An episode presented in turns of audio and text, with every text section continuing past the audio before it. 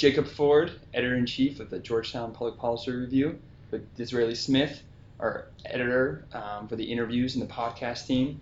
And we are delighted and honored to have Congresswoman Rosa DeLauro from Connecticut with us today. Thank you very much. Delighted to be with both of you. We're excited to dive a bit more into Sure. the the reasons behind the book, um, a bit about your past, um, but we wanted to just start um, by can, can you just give us a brief introduction about why you wrote the book, kind of the, the main reasons. I, what I focused on in the book and why I wrote the book was to tell the story of the value of the social safety net uh, in our society uh, and in our government and what our government uh, does. And it's because, in my view, the social safety net is a reflection of the values of this country. It's just not a series of programs, uh, but it, it, it really is about the moral responsibility, the social responsibility that we have to one another. In fact, that we are accountable to, for one another in our society. It's not every man or woman for himself or herself, but it is how we want to help people, especially when there are times of need. And that is at the center of the book and my experience in uh, battling uh, for that social safety net and for waging that battle uh, over the years that I have served in the House of Representatives. And, and that leads into our, our next question. Over your nearly three decades of experience in the House of Representatives, can, can you can you touch a bit on the current atmosphere? Uh, how, how is operating within the 115th Congress change from earlier Congresses? It, it's it's certainly, and no one would argue that it's not uh, the the partisanship is not extreme. But how, how has it changed day to day operations? How policies are formulated? Mhm. Well, you, you know, what I found uh, when I began to investigate the social safety net, uh, and, and by the way, this comes out of, again, my, my parents both served in public life uh, on a city council in New Haven. Um, uh, uh, but they didn't write omnibus legislation or Mhm. major pieces of legislation. What they did was make government work for people.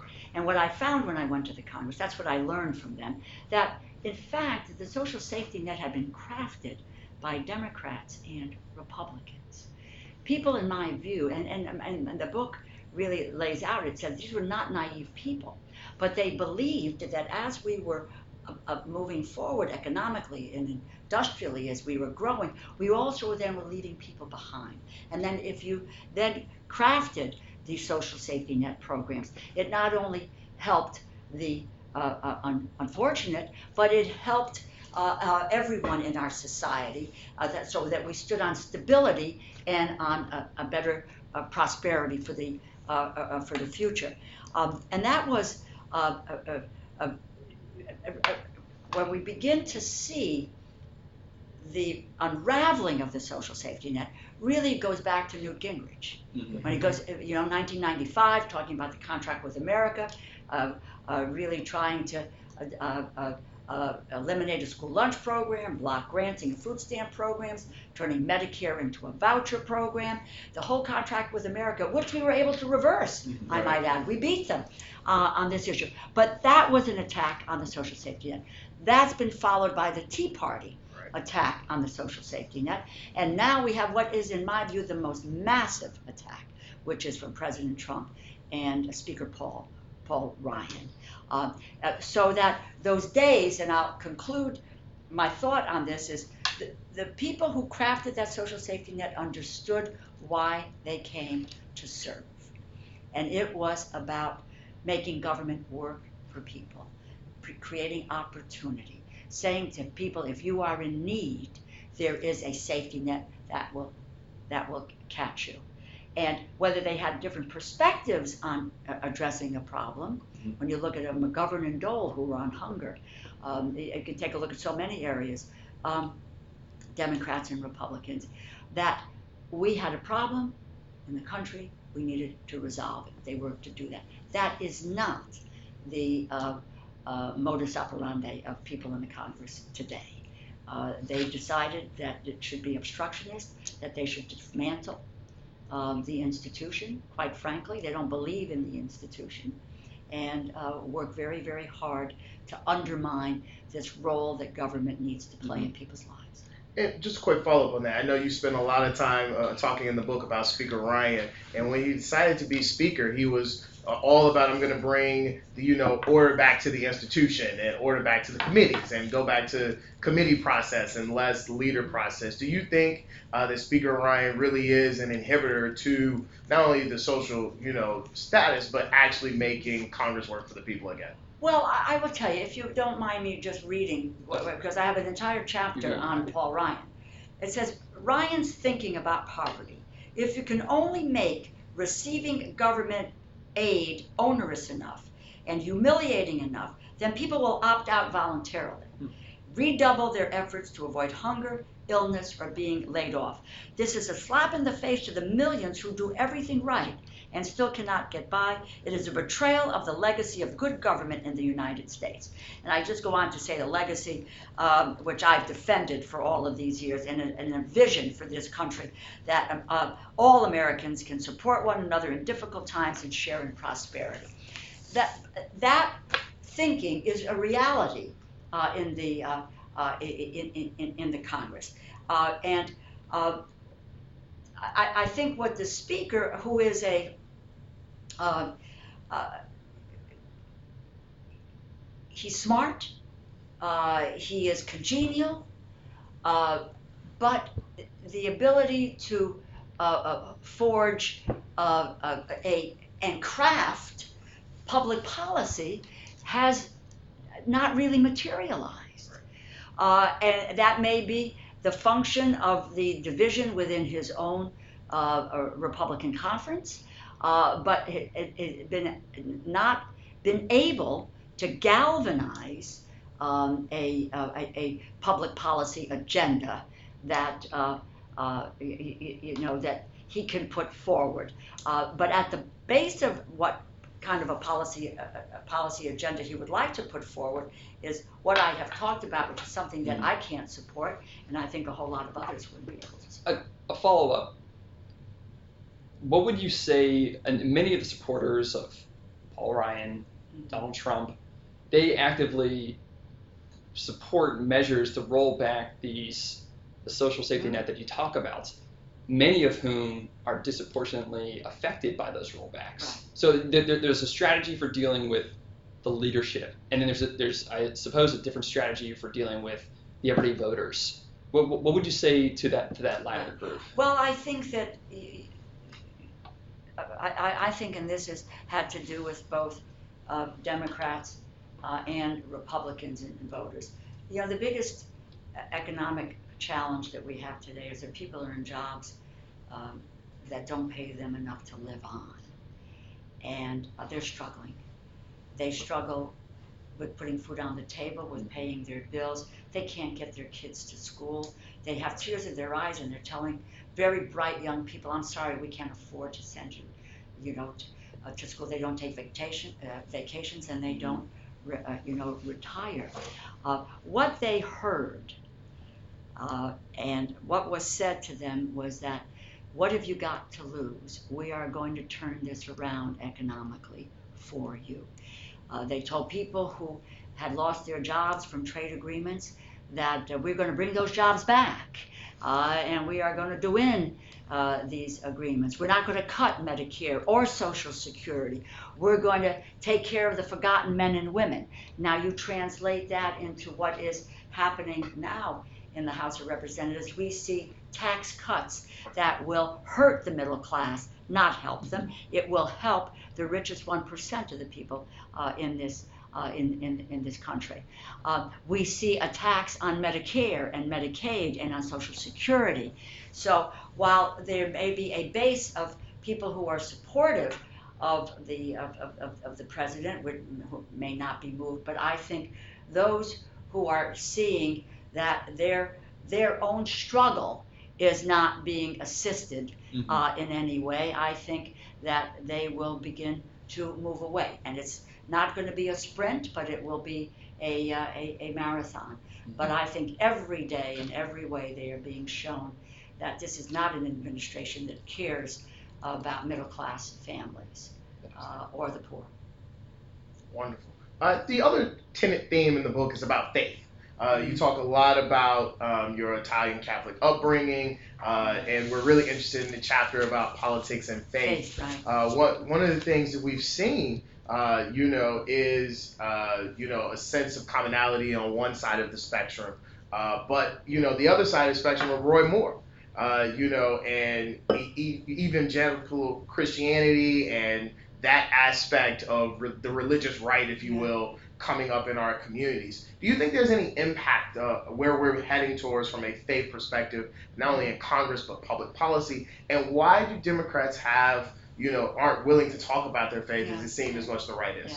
Yeah. Well, look, I, I, I think that your values, your faith uh, in, infuses public policy and politics and, in what you do. Um, I, I, I will just speak for myself because uh, I always, when the press asks me what motivates you, Congresswoman DeLauro, what makes you vote the way you do or the issues that you take up, it's not the almost 28 years I've spent in the Congress, but it is about growing up in an Italian Catholic household, which is where I form my values, and faith is very important uh, to my life. I never imagined that when I went to the Congress that I would have to be defending my faith in any way. That occurred uh, in the 80s uh, when a, a Democrat, uh, uh, when Catholic Democrats uh, were being pilloried, Mhm. um, uh, particularly over the issue of choice. And uh, uh, it was very, very painful. Uh, there were uh, places where uh, members were being denied the Eucharist, so people were searching for places to go. Nobody was going to give up their religion. Um, uh, some members were threatened with excommunication, etc. Uh, and so that myself and others, and for myself, I found that I had to uh, uh, defend, define who I am, and define my faith. And there were a number of us, and there was both pro-choice and pro-life that came together, and I helped to organize that that group of folks to talk about what we stood for, what we were about, and that you couldn't pick and choose uh, what issues had to deal with life. You dealt with hunger, you dealt with war, you dealt with incarceration and with death penalties. You dealt with, we deal with a number of issues that are life issues, and that you couldn't just pick and choose those that you wanted to be. And we dealt with these every single day, and that we um, uh, uh, we're not going to sit, uh, you know, stand to the side and not take this on. Um, uh, but I think you make a point. I, I, I think it's because I don't think de- Democrats think that they have to defend their faith. Mhm. That the Congress of the United States was not a place in which you had to defend your faith or to speak about it. That this was private, that it was personal, uh, and uh, but my experience was, and I think it was good and healthy. It was good for me, and I say that in, in the book that I was forced to stand up and defend uh, who I am and what I'm about and my Catholic faith and the social justice component of Catholicism. You know, going back to Leo the Thirteenth and Rerum Novarum and what we were doing about jobs and labor. Uh, and he didn't call it Social Security, but a system that was going to take care of older Americans. You know, and Franklin Roosevelt signed Social Security with, I think it was Monsignor Ryan sitting next to him. So that m- my faith has, has a rich tradition. And I was going to stand up and continue to stand up and fight for that and let people know who I am and what I'm about. I think we're really thankful for that. You know, not only as uh, public policy students, but you know, as people who who appreciate our, our representatives standing up for the, the right things and Yes, fighting the yeah, good fight. Yeah, we have to. That's what people expect of us, you know. They really do. And they have a right to expect it of us. They say, go there on my behalf. Mhm. We're not here on our own. We're just not here on our own. In, in speaking to the constituents from Connecticut, it, it reliably a blue state hasn't voted for a, a Republican president since 1988, I believe.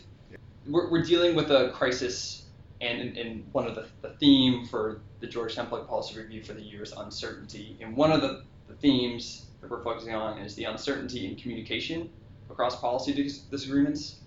In, in your home state of Connecticut and in policy discussions you have in the House, how do you go about making sure that policy discussions against a loyal opposition are done in a civilized manner? So often, I mean, weaponized conversations can be found in any Yeah. um, media, print, or Twitter, as we see a lot on Twitter. Um, Whoa. how, how, do we? What, what, what is the first step? Well, let me just say, let's take, take Connecticut for instance, and I, most recently, a uh, and we have a Democratic governor, we have a state senate that is um, uh, equally divided, and we have a general assembly that is, is Democratic. But the Republican budget was just passed. So this is a healthy debate. Yeah, they yeah. are they are debating it, and there is concern about the governor's race, and you, you know uh, Governor Malloy is not Mhm. running against us. Will we be able to uh, elect a Democratic uh, uh, governor, and will we will we be able to elect a general assembly uh, and a state house uh, because the, the, the, the budget has been such a um, a, a standoff. But the fact is, is so that there is a lot of debate and a lot of discourse about you know what, what we ought to do. And and personally, I have enormous interaction with the people in my in my community. I do office hours. I'm in front of a, a stop and shop or a you know large grocery store. I've been doing this since I ran for office. You know, to listen to people, listen to what they have to say. You do town hall meetings, you do teletown hall meetings. Mhm. You open up yourself to public discourse and you have that debate uh, because that is, is, is it's critically important. People will get a sense, uh, sometimes whether or not they, even if they don't agree with you, they will say, well, okay, I understand where you're coming from and why you made your decisions on voting in this particular way, or they need to know what I stand for. Mhm. And and I really do believe, and, uh, you know, that there really is in the state of Connecticut a very, very healthy uh, debate, um, and and where, where, what our future ought to be and where we're going. Well, we thank you so much for your Thank time. you. We, we know you you have a, a vote to It's get to, vote so we, tonight, we, we right. will not hold you up, but we just want to thank Congresswoman DeLauro for coming in. Uh, this is Jake Ford signing off with Disraeli Smith um, from the GPPR podcast. Thank you so much, Congresswoman. Thank you. I've loved being here with all of you. Thank you. it. Thank you. Thank you for listening to this episode of the GPPR podcast. We hope you enjoyed it. For more content from the Georgetown Public Policy Review, check out our website at www.gppreview.com, our Twitter at GP Policy Review, or our Facebook, GPP Review. Thank you.